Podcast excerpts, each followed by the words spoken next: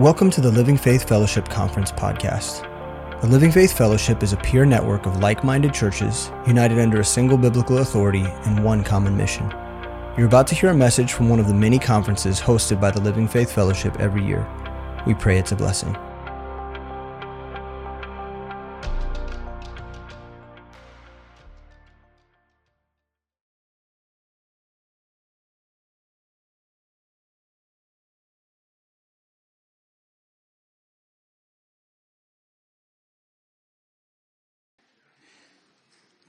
Amen. If you know the alphabet, you can go. Um, so it kind of worked out with Karen uh, being up here and me praying for uh, that I'm going to be introducing our speaker this morning. And what a joy it is for me. I have a hard time uh, introducing him without doing this. Um, I, I, was, most of you know this, I was in New Philadelphia uh, for 25 years of my life. I, I thought I was either going to be thrown in the ground from there or be raptured off of the face of the earth from there, never dreaming that, uh, that I would uh, ever leave there. And uh, through uh, just some crazy set of circumstances, God moved me on and he brought in somebody that is much smarter than me, but embraces the, the same philosophy of ministry that we were tenaciously trying to establish uh, in that church. He uh, served in Albania for, was it 12 years, bro? 14. And uh, just did a, an incredible work there. I think most of you are familiar with that. And now God is using him uh, in that field where I invested a lot of my time and energies. And uh, it is such a joy to my heart to introduce to you my brother and my friend, Pastor Jeff Bartell.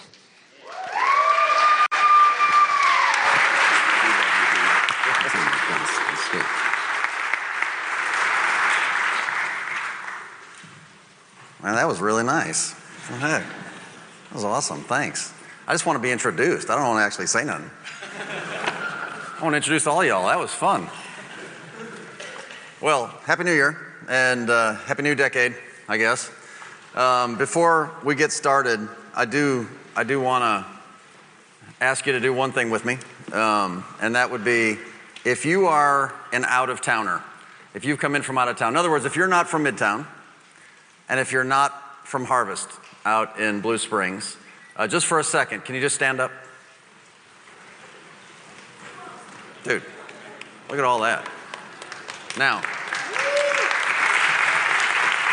just a second.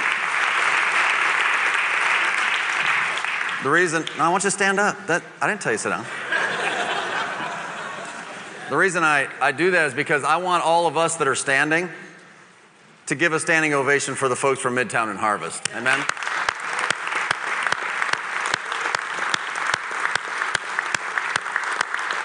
And I, I really mean that. Go ahead and have a seat. Go ahead and have a seat. Thanks. I really mean that. Sam, you guys, Alan, you guys, I mean, you really, you really sacrifice and serve and go the extra mile and second and third and fourth, and we're all better for it. And, and this is an exciting time. It's a highlight of the year for everybody. Um, I, there's a lot of thanks that need to go around, but on behalf of the visitors, can I just say, God bless you and thank you so much for all that you do for us. I, I really mean that. Um, well, I, I, was, I thought I, I drew the right slot on Wednesday because I figured everybody'd be so tired and sleepy and I don't know if y'all realize it's New Year's Day, right? All the football games are on and all that. I thought I'd have a really small crowd, It'd be real low pressure, but y'all just don't care about those things apparently. Y'all just care about these things, and so praise the Lord for that. That is that is a blessing. Okay, so we are continuing on obviously in our instruction and and laying the foundation for some key elements as we get our minds directed toward the mission, right? And so today, the, the subject is a biblical philosophy of missions, and uh, you have some notes in front of you as we walk through some things I, I do want to start off very basic. We'll go through it really quickly, and then we're going to jump into some very practical things. I, I know that in a crowd like this, we're all very familiar with one another, and, and I'm, as always, super honored and privileged to be a part of anything that goes on here. I, I'm thrilled to do it from the pew. I certainly don't need to have a microphone to do it, but I'm, I'm so humbled and thankful. Most all of you are very well informed on the basic understanding of what we're supposed to be doing, right? And, and I feel like when I'm asked to participate and comment and contribute at some level, that at this, I feel like we're, we're at a really critical stage in our development as a fellowship of churches because so many of you are doing such a great job of responding and the graduation from LFBI and the sending out of more and more people and and all of these things are in place and the structure's there and you're following it faithfully and and working through the details where you're maybe not faithful and, and you're being shepherded and all these things are going on I, I feel it's upon me to just try and give us some very practical handles on what does it look like going forward and that that's what I've taken upon myself to, and I believe the Lord has given me to share with you today. There's so many things that can be discussed when we talk about the world of how we're going to carry out missions. And so it's, you know, it's like anything. It's hard to cram it all into, you know, an hour or less. But, but let me just start basic. We'll build a few bricks and then we'll kind of go from there. Um, first off, I just want to start with some definitions really quickly. I gave you three different words doctrine, philosophy, and strategy okay? Because they are different words and they mean different things. And, and so, because I gave you some blanks, because that's what we do. Um, actually, we ne- I never did that until I went to First Baptist. They do it there, so I had to do it. So now we do it. Uh, doctrine is the body of truth. Everybody knows that. Doctrine is teaching. Doctrine is the body of truth that God has given to us. And so, obviously, it, it, it's to govern everything that we think, it's to govern everything that we do. And for a Christian, right, it's the Word of God. Therefore, the doctrine, the body of truth, is not negotiable, it's absolute. And so, understanding that what is written, what goes in the category of thus saith the Lord, is what God expects us to do. Now, how we play all that out is what we continue to try and figure out on this journey. And so the next thing is philosophy. And well, you probably know that literally the word means the love of wisdom. That's literally what the word means, but generally it's used to represent the reason why we do things. So the philosophy kind of goes towards why do we do the things that we do, and that's what we're going to be addressing together today. And then lastly, strategy would be the how. How we carry out the philosophy. By the time you get to strategy, you're setting specific goals and objectives and and steps that you can work towards accomplishing and boxes you can check off your list and all those sort of things. But the strategy should support the philosophy.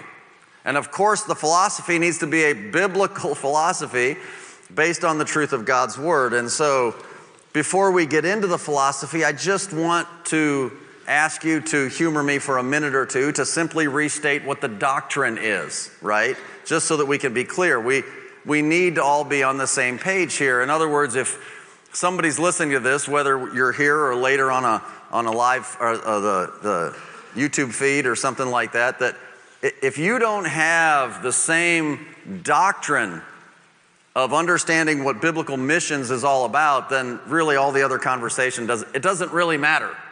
Because you're going to land in far different conclusions of what you choose to do and how you choose to carry it out because your doctrine is different, right? So it's worthy for us to talk for a second about what the doctrine of missions is. Well, since missions isn't a Bible word, then officially there is no doctrine of missions. I'm done. No. Um, in other words, it's not a topic that would be in the list of traditional systematic theology. Uh, it's not one of the ologies per se, although people make up missiology, but I get it.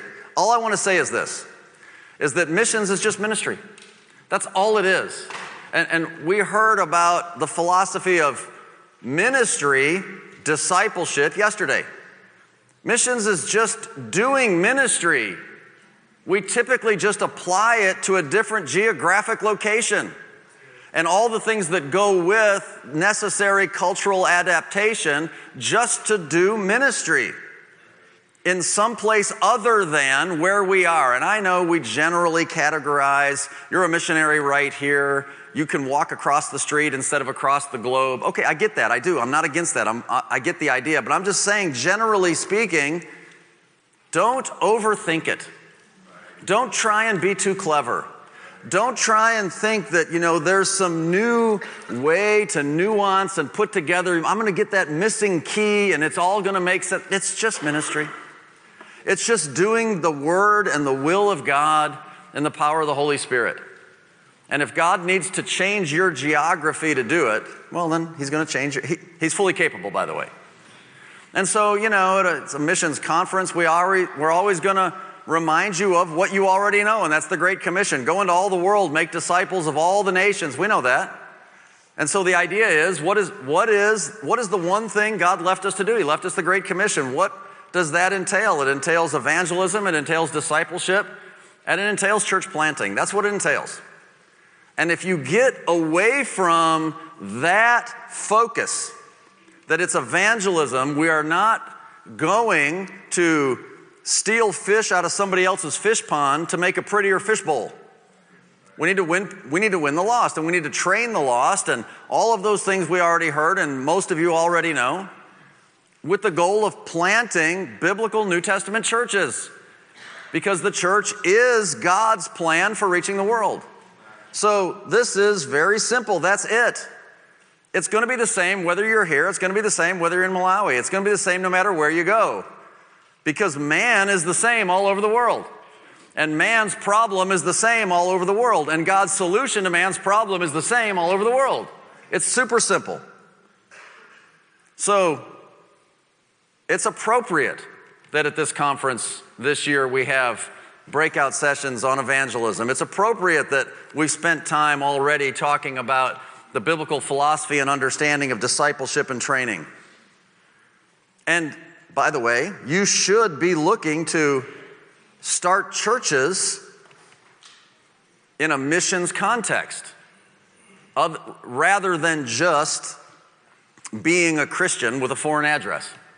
I mean, that's fine too. I get it. I be a Christian wherever you are. I get it. But if you're just going to go get a job because your company allows it, and you're going to go live in France now instead of America, and you're going to be a Christian and help the ministry, praise the Lord. That's different. I think that's a little bit different than being a sent one from a church with the express purpose of being an evangelist, a disciple maker, and a church planter. And that's all I want to point out for, and it's doctrine. Why? Because that's what the Apostle Paul did all through the book of Acts. That's, that's what we see, right? However, I do want to at least just remind you of Matthew 16 and verses 13 to 18 and that's that whole interaction with the disciples and you know who do you say that i am and all that stuff and and peter nails it right thou art the christ the son of the living god and you know okay jesus comes down to the very end of verse 18 and he says okay thou art peter upon this rock I, just notice jesus said i will build my church in other words i say that to say this at the end of the day really really really you as an individual what does God expect of you? Evangelism and discipleship. That's what He expects of you for the rest of your life. And if you will do that faithfully and fruitfully, Jesus said, He'll build the church. Now, we should do it with the goal of seeing that happen, but Jesus said He'll build the church. If you have all this fruit of evangelism and discipleship, well, naturally, you need the continuation. When discipleship really ever end? The continuation of that is we got to gather them together, we got to train them, we got to teach. Okay, those are churches. But our job is really very simple, y'all. And if, if you get away from that, you've lost, you've lost the stream of your focus. It's evangelism and discipleship, and that's all, that's all that it is. It's simple. Okay, with that basis, and I think we're all on the same page, let's jump into the philosophy. So, the philosophy of missions well, if it's going to be a biblical philosophy, obviously it needs to be based on the doctrine that we just discussed. And it's going to reflect this strategy. The ideas will, will be taken from this biblical understanding, this doctrinal understanding. And because I see that we are at a different place today than we were five years ago when we met and had these meetings, that we have more and more of us trained and approved and no longer novices and being launched out. And there's so many more of you in the chute ready and soon and very soon to be in that category. Well, I think it's time to get very practical about what should you expect? What should it look like? And in addressing these things, I understand that we're addressing them not just so that each and every one of you can get an idea of what's out there, but it's also for us as church leaders, because at the end of the day, each local church certainly has their own autonomy and direction from the Lord as to how the specific details of each of these should work out through the guidance of the Holy Spirit. So, it, it, you know, for me, I want to kind of stick in the middle of the road and if your church grabs a hold of some ideas that link onto that and different, okay, that's, God bless you, that's fantastic. But I feel like it's time for us to try and just nail down what are the core issues of a philosophy of missions that we cannot deviate from. Are, are we okay with that? All right, I have four main things. They're not that difficult actually, but we'll spend some time talking about them. Number one, Clarify God's calling on your life. You know, I, I never go anywhere in a crowd like this when this is the topic that questions and conversations don't come to me. And it's always associated with this thing that apparently is so hard to understand that people are constantly confused about it. And I don't mean to sound condescending in saying that. People are genuinely confused about this idea is God calling me? And we're not going to spend a lot of time talking about what exactly that means. We've actually spent time talking about that in the past. God has commanded us to do the Great Commission. And so, if you are of the mindset that you're sitting around and waiting for some supernatural, inexplicable, inexplicable experience to descend upon you like the golden fairy dust before you get busy, you have the wrong idea of a calling. you have the wrong idea of a calling. Uh, the calling of God is, is just simply the putting into practice, it's, it's the responding to the revelation of God's word that He's already given us, and then, well, God places you in a specific role that fulfills that plan. It's just that simple, it's not that big a deal. So, with that in mind, Again, I'm shooting for the dead center on this one, and, and please don't misunderstand me because I, I knew when I put this together that this first point, I probably should have put it last because this first point has the, ten, the, the opportunity to be misunderstood. But, you know, that's who I am, so let's just do it. You ready? if you're called to missions, if you're called to missions, you're called to pastor you're called a pastor. Now, does that mean that your title is only the senior pastor of a local New Testament community? That, that, that's not what I'm trying to say. But if you're not a pastor, if you don't have this pastoral mindset of shepherding the people that you will lead to Christ and disciple with the context of living in the structure of a New Testament local church, you just shouldn't mess with the term missions.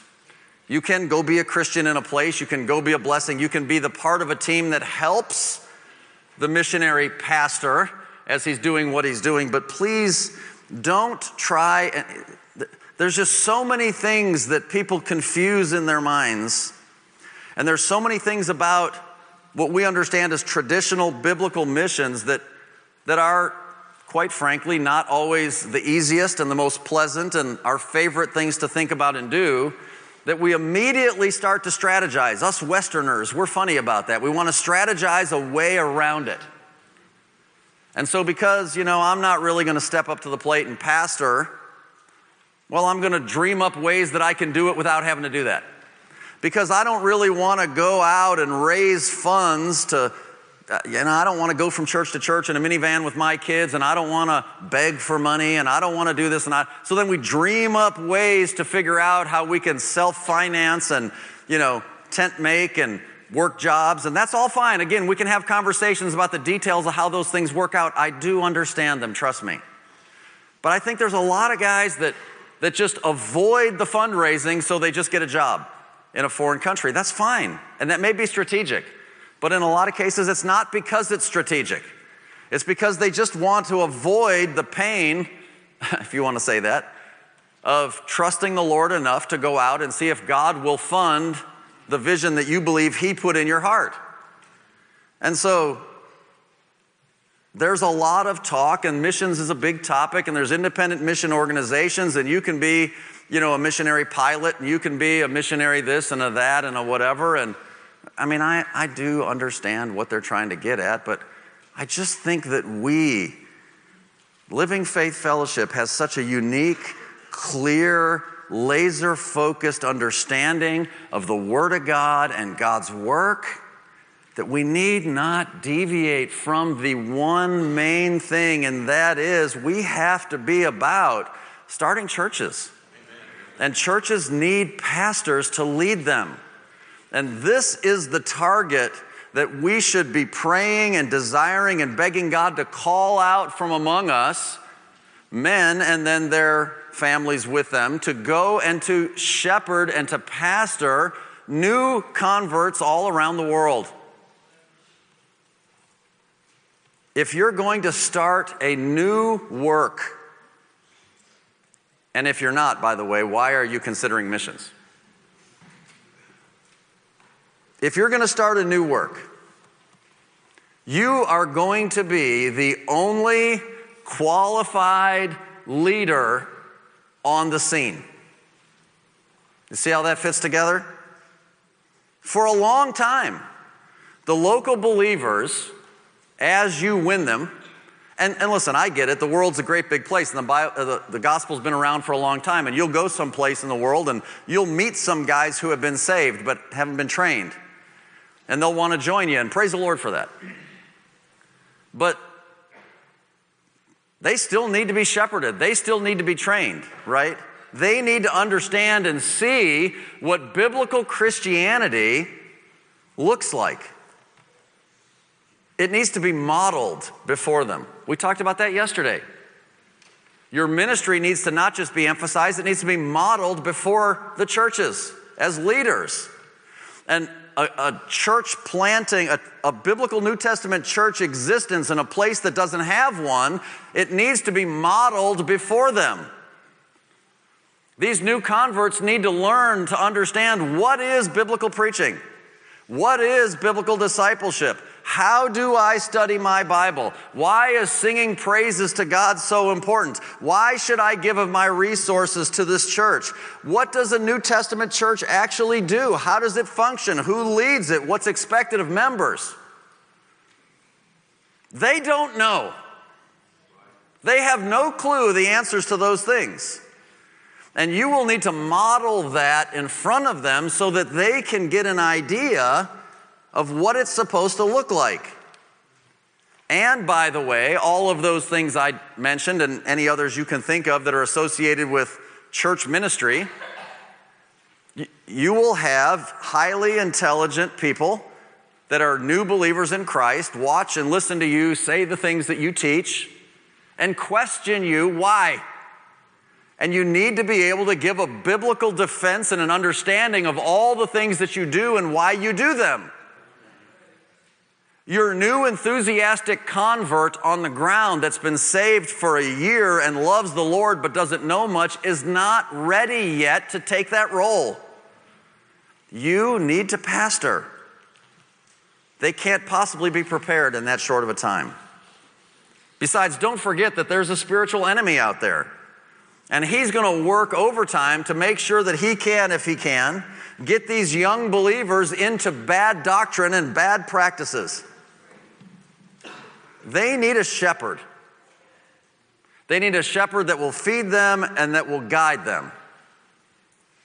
And that's you, missionary. Because otherwise, they'll just be novices. Otherwise, they'll just get puffed up. And only after they learn all that and begin to live it out themselves faithfully and prove themselves, well, then they can be expected to take over some leadership, as they should, right? So there is a popular modern philosophy among missions that it's really popular these days, actually, and it says that the missionary should enter into a new context and do whatever he does from behind the scenes. That he should identify, you know, win people to the Lord or identify existing believers and, and just be behind the scenes and just kind of coach. And, and what you want to do is you want to allow them to just come to, you know, their own conclusions and you want to allow them to be able to express Christianity in their own way. And a lot of this is built on the fear that, well, what we don't want to do is, is be um, imperialistic, you know, foreigners that impose an American cultural norm on top of a national understanding that is very different. And I, I, I get the sensitivity to the culture, but in order to facilitate the culture, you're going to step back from this myriad of biblical mandates and put forth some novice believer who doesn't know much and say, you know, you, you, you lead, and, and I'm just going to, you know, I'll meet with you and whisper and help to coach you a little bit on the side, but you go ahead and do it all. That's a problem, y'all. That's a real problem, and that should not be our philosophy. Why should that not be our philosophy? Because you don't do that with your children. That's irresponsible parenting. And you're the new guy leading the new converts, your new children in the Lord. Be a good parent. Parent them. Proverbs 29 15, the rod and reproof give wisdom, but a child left to himself bringeth his mother to shame. If you were that kind of a parent, they'd call CPS on you. This whole idea, and there's, listen, I even know there's people out there today that, I mean, they're all into this. The, one of the newer ideas out there, they call it free range parenting. You ever heard of that? I know otherwise smart people that actually parent that way. They think that's the way you should do it. I think it's ridiculous. Let your kids, I mean, just let them experience it all. Quit worrying about it. They'll, they'll turn out all right. Oh, really? Well, that's said from the perspective of someone who doesn't know the scriptures. They don't understand sin nature. Look, if the Apostle Paul is the biblical example of a missionary, he is, by the way. What did Paul do on his missionary journeys? It's never going to be clearer than the summary of what he did at the end of his first missionary journey in Acts chapter 14. And when the Bible says that we are to follow Paul over and over and over, that we are to emulate him, that we are to do what he does, what exactly is it talking about? I believe what it's talking about is the end of Acts chapter 14. And you should have that in front of you. Acts 14, 21 to 23. Notice there are seven specific things that Paul did. These are the things that we should do. And when they had preached the gospel to that city and had taught many, they returned again to Lystra and to Iconium and Antioch confirming the souls of the disciples and exhorting them to continue in the faith that we must through much tribulation enter into the kingdom of God. And when they had ordained them elders in every church and had prayed with fasting, then they commended them to the Lord on whom they believed. That's the Great Commission.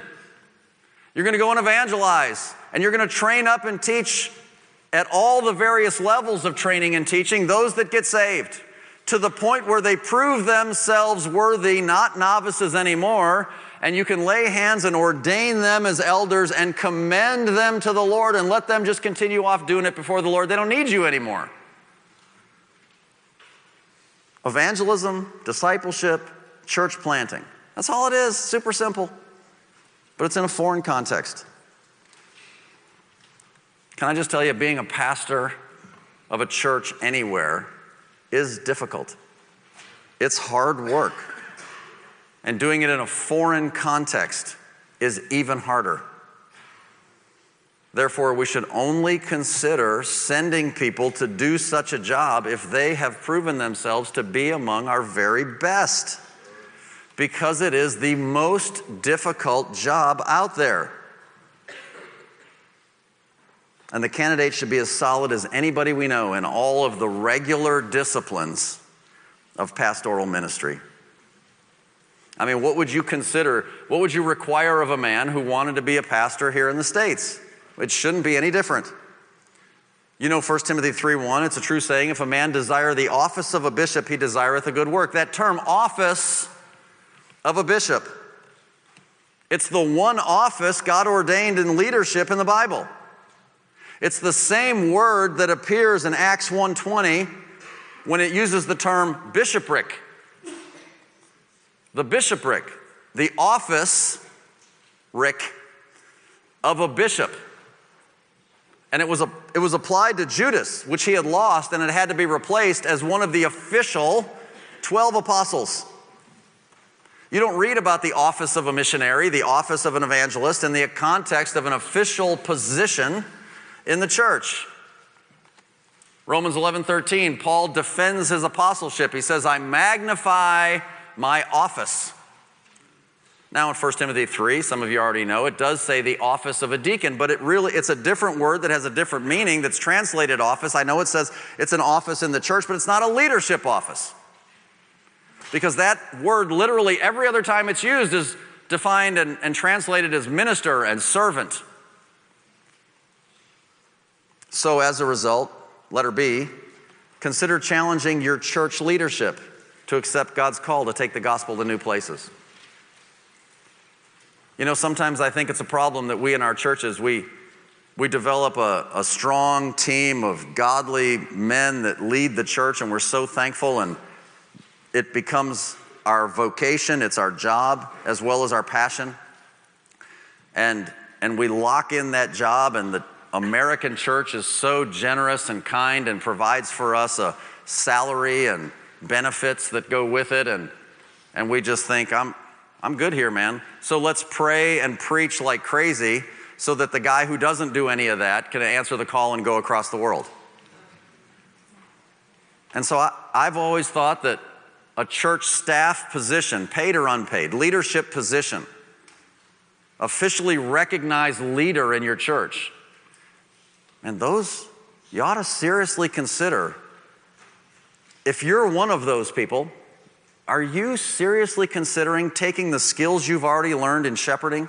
You've already answered the call to the office of a bishop at some level. Could you take it to another place and do it? Because you know what can happen if you did? The odds are somebody else from the ministry will come up and take your place. And the ministry here will go on just fine. Oh, there's adjustments and opportunity for faith. But who is more qualified in the context of these things than the people who have already been doing it among us? What if our church staff and leadership positions became understood? Not, listen, nobody's forcing anybody to do anything as God leads. What if it just became understood that that was a revolving door. And we can work people in and we can work people out of staff leadership positions, but nobody is going to be better qualified to go to a different culture than somebody who's already been doing the exact work for some time and understands the nuances and the difficulties and the ins and outs of it right here. Then all the challenge is just applying it to a language and culture. But when a person hasn't been doing any of those things and then has to go and do it, oh my goodness, that's so difficult. Listen, if you're privileged to serve on the leadership team and you've been leading a team of volunteers and servants in your church in a particular ministry and you've proven yourself and you've been trained with education and you've proven yourself with fruitful ministry reproduction. And there's a number of you in this room that are in that category. Praise God. Have you ever, would you ever seriously consider leaving all of that and moving halfway around the world? Because you should. Consider it. You really should. You've already proven you have the desire for the office of the bishop. You've already proven your ability to serve in that capacity. And there's billions of people around this world who have never heard the gospel one time. And somebody just has to go. All right, having established that, these things connect. Number two is I think our biblical philosophy of missions should include starting one model church. One model church. Since our focus and calling is to identify and train faithful men, 2 Timothy 2 2, from within our churches who will one day desire the office of a bishop, 1 Timothy 3 1, who have proven themselves through ministry responsibility in the church and sense God's call on their lives to separate and be sent by their local church, Acts 13, to reproduce the life of Christ in new places by starting new local churches. Well, man, in a word, it, it's the work of local churches to reproduce local churches. Amen? All over the world. And anything short of that, well, it's a compromise. The New Testament clearly identifies local congregations when it uses the word church. I get it, the word church is occasionally used as well, referring to the entire collective body of born again believers from the resurrection to the rapture. But that really is the minority of usages of that word church, the universal church as it's termed.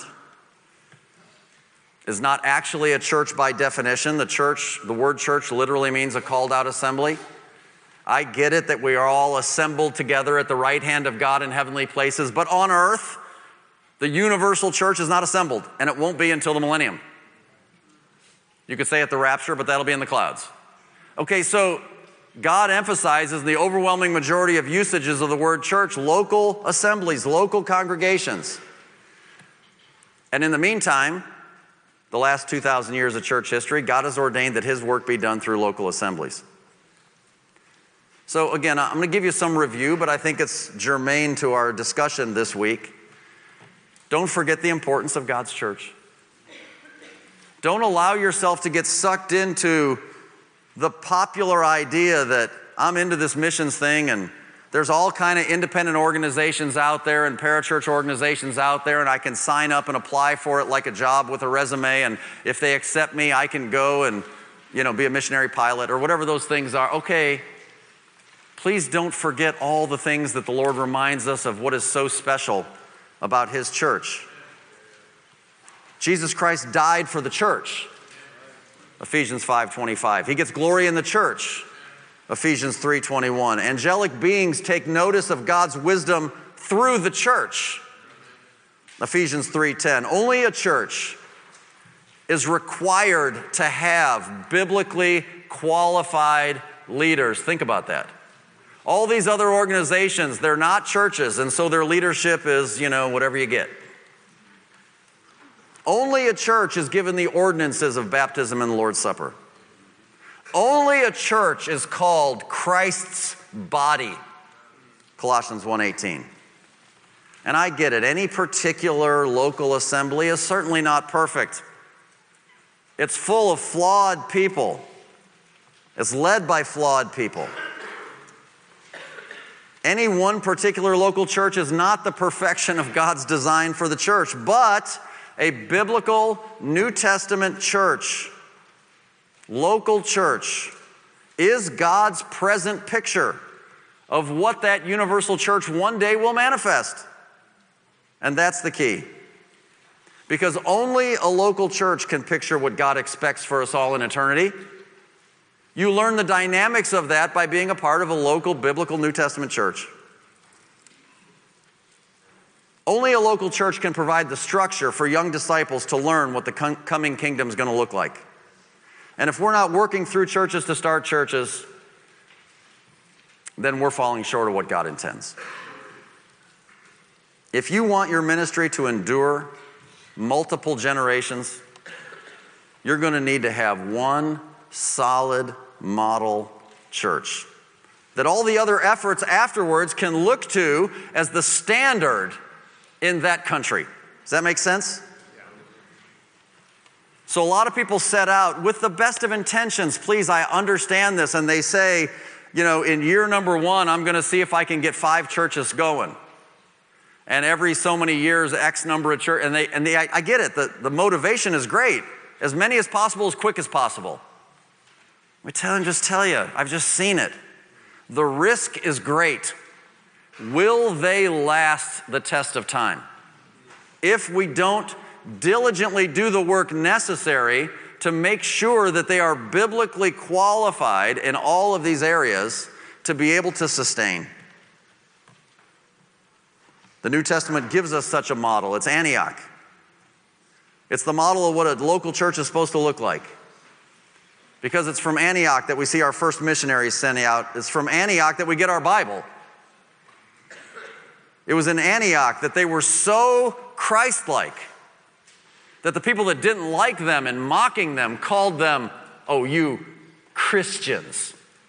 And the disciples were first called Christians in Antioch. Biblical principle like begats like. Everything reproduces after its kind, Genesis chapter 1. God's church is a living organism, and healthy living organisms reproduce after their kind. It's not just a law of physical life, it's a law of spiritual life as well. That's why you want your first church to be a model church. So that any subsequent churches that come from that will look like that. If the root is not healthy, neither will the branch be healthy. And so, in a missions context, we typically refer to a healthy, mature church as indigenous. So let's talk about what that term means. You may be familiar, you may not.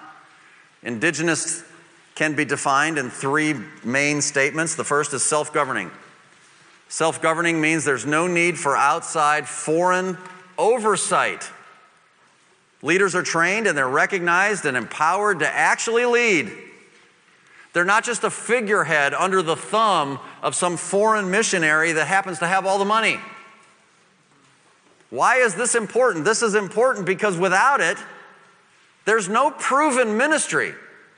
You don't really know what you have if you don't give them the space and they're not proven to be able to govern themselves under the leadership of the Holy Spirit. You don't have a ministry that has been proven, and if it has not been proven, it's in danger of destruction. Always answering to another, well, that's the role of a good subordinate, but not a true leader. This only happens if we're effective in our discipleship process, if we're effective in our training and discipleship is the transfer of maturity, right? Not knowledge, we understand that. It's a personal relationship with the growing disciple that develops the trust necessary to ultimately, what Paul did in Acts 14, commend them to the Lord and walk away. Well, self governing, the next one is self propagating. Demonstrable fruit of evangelism and discipleship which should extend to church reproduction as well. So, are the local believers continuing the value of personal evangelism in their life and discipleship and training of believers that proves itself out with men being called out of that context to step out and start new churches and maybe even being called out to be sent out as foreign missionaries from there to other places?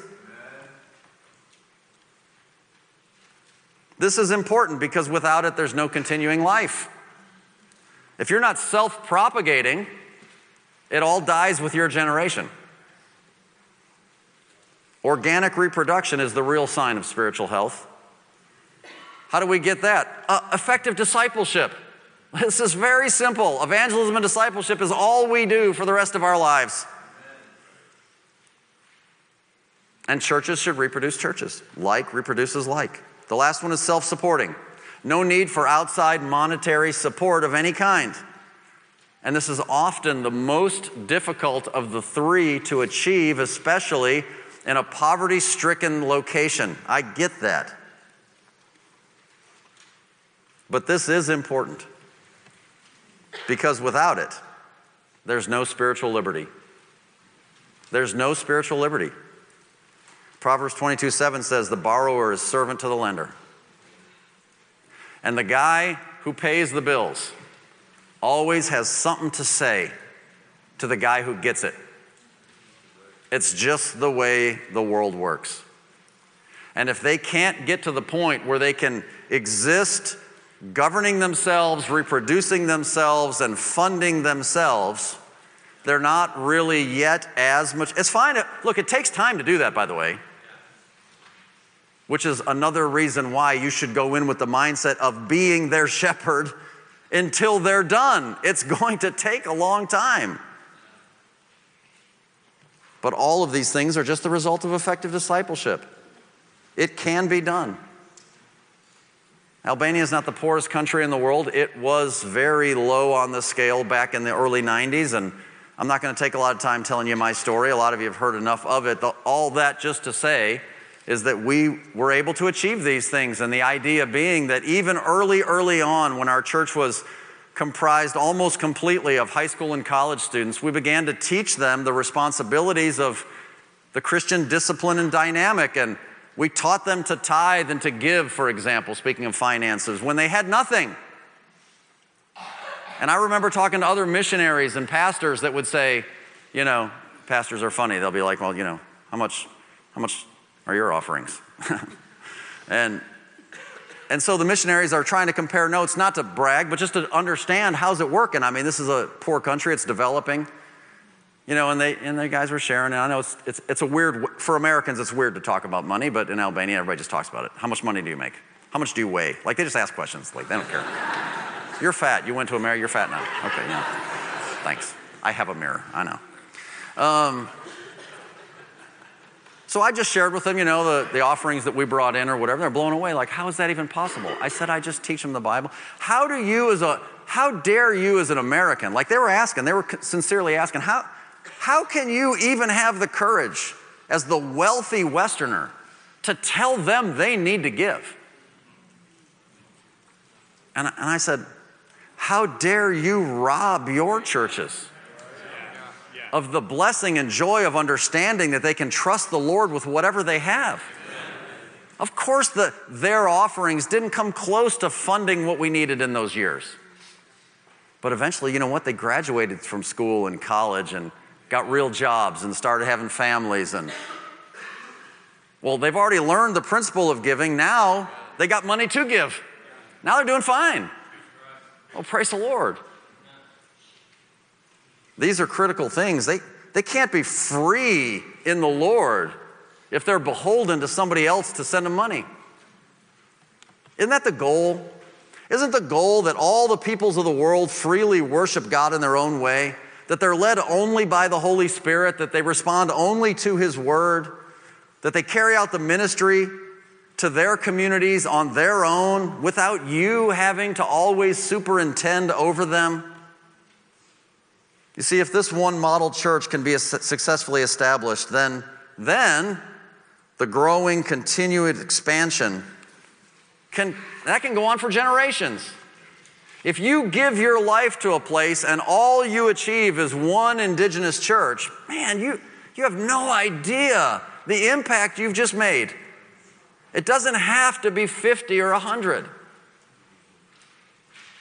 But on the other hand, this, you know, shotgun, spread them out as quick and fast as possible. Okay, I mean, if people are getting saved, all those are genuine, legitimately valuable things, but we're talking about changing the world. All right, let me jump into the next one. I think that, and I want you to, I want you to hear me in what I'm trying to communicate in this point. I want you to seriously evaluate the necessity of teams. What about sending out teams of people to work together? Uh, there's mission agencies out there today that require you to have a team of foreign workers in order to be approved. I've worked with some of those agencies, I know. I served for six years as a volunteer a director on the board of a mission board in West Virginia, and they require you to have a team. There's one in North Kansas City that we've dealt with that requires you to have a team, or they won't approve you to go and do things. And I mean, it sounds like a good idea. I totally get it. I mean, who wants to move halfway around the world all alone? I mean, what kind of a nut would that guy have to be? I want you to please not hear what I'm not saying. I want you to see how I chose the words of that statement, seriously evaluate the necessity of teams. Of course, there are pros to having teams that work together. That should be fairly obvious if everything works out right. You have instant friends, you have coworkers, you're like minded, there's more synergy in the work, you have encouragement when you get down, you can share your experiences of adaptation, you can continually and constantly challenge one another to continue on, especially when you're down and that happens. And so I'm not going to talk about that because I think those things are obvious and we should be all about those things. And there's also the whole idea of having a global support team. Of course, that's critical. Of course, that's important. So obvious, I don't even want to address that. What I want to present to you today is the other side of the coin for your serious evaluation. And that is, there are some cons. And the, listen, every, every church decide. I, I have dear friends that they would disagree that they would ever send anybody out alone. But because of my personal experience, I can't possibly make that statement. My circumstances were such that I was sent out alone. And while you can argue whether that was ideal or not, I would say it's not ideal. I would say it's atypical. But God used it. And it can be done and it can be a consideration. And I just fear that when we as leaders set some arbitrary standard that, by the way, is not a biblical mandate, it may be a good idea, but it's not a biblical mandate. When we set a standard and say, you can't go unless you find somebody to go with you, uh, I'm not comfortable with that. So, my first point is it's not necessary. The team is not necessary. I don't even agree that it's the only biblical model by looking at the Apostle Paul. Yes, Paul traveled with others Barnabas, Silas, Timothy, Titus, Luke. I get it. He also frequently left them behind all alone in places as he moved on, as the ministry required. I wrestled with this in my own heart and life. I wrestled with what am I doing, Lord? I can't, I can't go alone. Everybody's got to go out in teams. Everybody knows that. Jesus sent them out two by two. I'm, all, I'm only one. I didn't have a wife. I mean, I was alone, alone in a foreign country. That's weird. I, I begged the Lord, show me, is this crazy? Am I wrong? Can I just share with you a couple of the places in the scriptures the Lord showed me some things? Exodus 33 12. Moses said unto the Lord, See, thou sayest unto me, Bring up this people, and thou hast not let me know whom thou wilt send me with. Look, you gave me a job to do, and I don't have anybody to do it with. Yet thou hast said, I know thee by name, and thou hast also found grace in my sight. Now, therefore, I pray thee, if I've found grace in thy sight, Lord, right? Show me now thy way that I may know thee, that I may find grace in thy sight, and consider that this nation is thy people. And here's God's response to Moses My presence shall go with thee, I'll give thee rest. You could look at that a couple of different ways. On one hand, he could say, Look, what I've given you, my grace is sufficient. That's good enough for now. But you know what he's really telling Moses? You're not alone. I'll go with you. My presence will go with you. He said, Show me your ways. Moses begs God, Show me your ways. I want to know where I'm going and how I'm getting there and how this is putting together. I mean, it's my life we're talking about. So notice in Psalm 103, verse 7, he made known his ways unto Moses, but his acts to the children of Israel. Because while the children of Israel, the, the folks in the congregation, they see what God does, they know his acts. But the leader doesn't just know the acts, he knows the way, he knows where we're going with it. See? God answered that prayer. As I work through the details in my heart and my life, I don't want to go through it all with you, but God gave me specifically Philippians 4 6 and 7, where He says, Be careful for nothing, but in everything by prayer and supplication with thanksgiving, let your request be made known to God. I did all of that. And the peace of God, which passes all understanding, shall keep your hearts and minds through Christ Jesus. And God was giving me a peace in my heart that didn't make sense. It had to pass the understanding. And then comparing that with Colossians 3:15, when you get that peace of God in your heart, let it rule in your heart. Let the peace of God be the ruler. Let the peace of God be the thing that is then directing and calling the shots to confirm to you this is what you must do. Those are some things God did in my heart. The teams, there's a lot of reasons why teams are a good idea, but it's not the only way. That's all I'm trying to say. Number two, it can be distracting, y'all. It can be. Listen, if you have 10, 15, 20 people, I, maybe it's just because of my experience, but what are they all going to do? If you have four families sent out to work together in some foreign context, I just want to ask the question Are you going to get four times the return than you would if you sent one family? Are you going to get two times the return? Well, two is better than one, yeah, but four is four times better. I mean, it's just something to think about, that's all. Let me give you some thoughts. Missionary teams create a bottleneck of leadership sometimes. As you're developing disciples, and you've already got your team established with the foreigners, and that's what they do. I mean, I came here to do this after all, I'm not just giving it up. Well, there's a bottleneck of opportunity for the growing disciples that are nationals. Kind of cut your legs out from under you.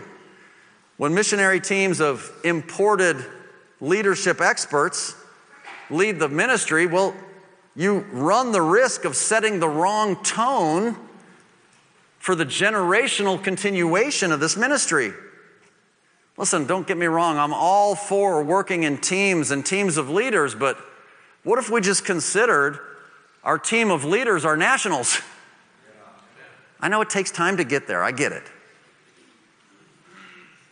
Missionary teams, by the way, if you're not aware, require a fair amount of time maintaining unity in the team. Can I tell you that? You may not recognize it, but Christians are funny people. We're easily offended. We don't like each other all the time. We don't like working with people or ideas that are different from ours. Amos 3 3 Can two walk together except they be agreed? Frequently, regular meetings are necessary, weekly, if not more frequently, just to make sure everybody's okay. Doing what they're supposed to do, no conflicts, no undue stress. And when those situations surface, and they will, it takes a lot of time to work through them and make sure there's no schisms. I get it, okay. Missionary teams typically require a lot of time. They frequently schedule a lot of meetings. They discuss strategy, intel, stories, plans, ideas, never ending adjustments, which might just keep you from simply getting out and meeting people and telling them about Jesus which is really all we're supposed to do. I mean, if the call to missions is really a call to pastor, and I mean, what are all the other team? I mean, what are the all the team meeting uh, team members doing anyway? I mean, do I do I need a foreign worship pastor or youth pastor? I mean, I don't know. You decide for yourself. I just want you to consider whether that's necessary, and would having all these roles provided by Americans slow your rate of cultural adaptation? They can. My fourth point is, is very brief. We'll be done here in like 120 seconds. Have an exit strategy. This should be a part of your philosophy. You should philosophically own the idea that a missionary is to work himself out of a job. He should be constantly training his replacement, or all the things we've discussed aren't going to happen. And setting that person in roles where they can practice and fail and get back up again. And I'm just going to say this that far too few missionaries enter in from the very beginning with the philosophy that I'm temporary. Now, the danger with that is that you need to keep a balance, and these are the last two things I have in your notes. Your, your strategy, this exit strategy, should not be just a five year stint, for example. It's a temporary mindset. That's not going to work because missions is ministry, and ministry and discipleship and training and shepherding is parenting. And parenting is never a short term investment, and we saw a child left to himself brings his mother to shame. So you have to have enough of a commitment that I'm in this for the long haul, but at the same time, you don't want to have the other point, and that it's a lifetime without a plan. Well, I've sold my life and I'm going to die on this field, and that all sounds really noble, but because I'm going to be here my whole life, I'm just going to live and we'll see what happens. Well, that's not good enough either. You should have goals and you should be setting the strategy and you should be working towards an end that says, I'm going, I'm going to achieve something and I'm going to get out of the way with a specific plan.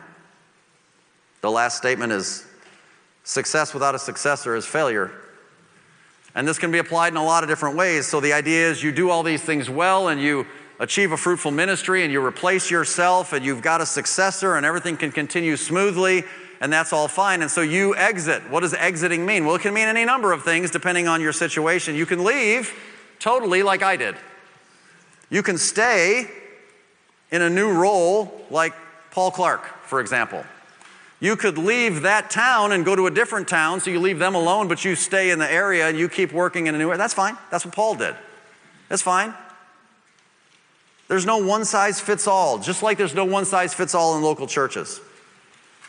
But if the biblical DNA is present and you have the doctrine and the philosophy, then the individual expression, led by the Holy Spirit, I think will be exactly what God wants it to be. I probably went a couple minutes longer than I should. Let me pray and I'll be done. Lord Jesus, thank you for your love and thank you for your word. And I pray that you'd help us to see the seriousness that comes with this endeavor that we have before us. But Lord, we're all in, we're all about it. And I pray that you will call out from among us more and more proven, trained men and women to go and do what only you can do through us as we submit to it. Pray in Christ's name. Amen. We hope this message was a blessing to you. If you're interested in learning more about the Living Faith Fellowship, visit lffellowship.com. God bless.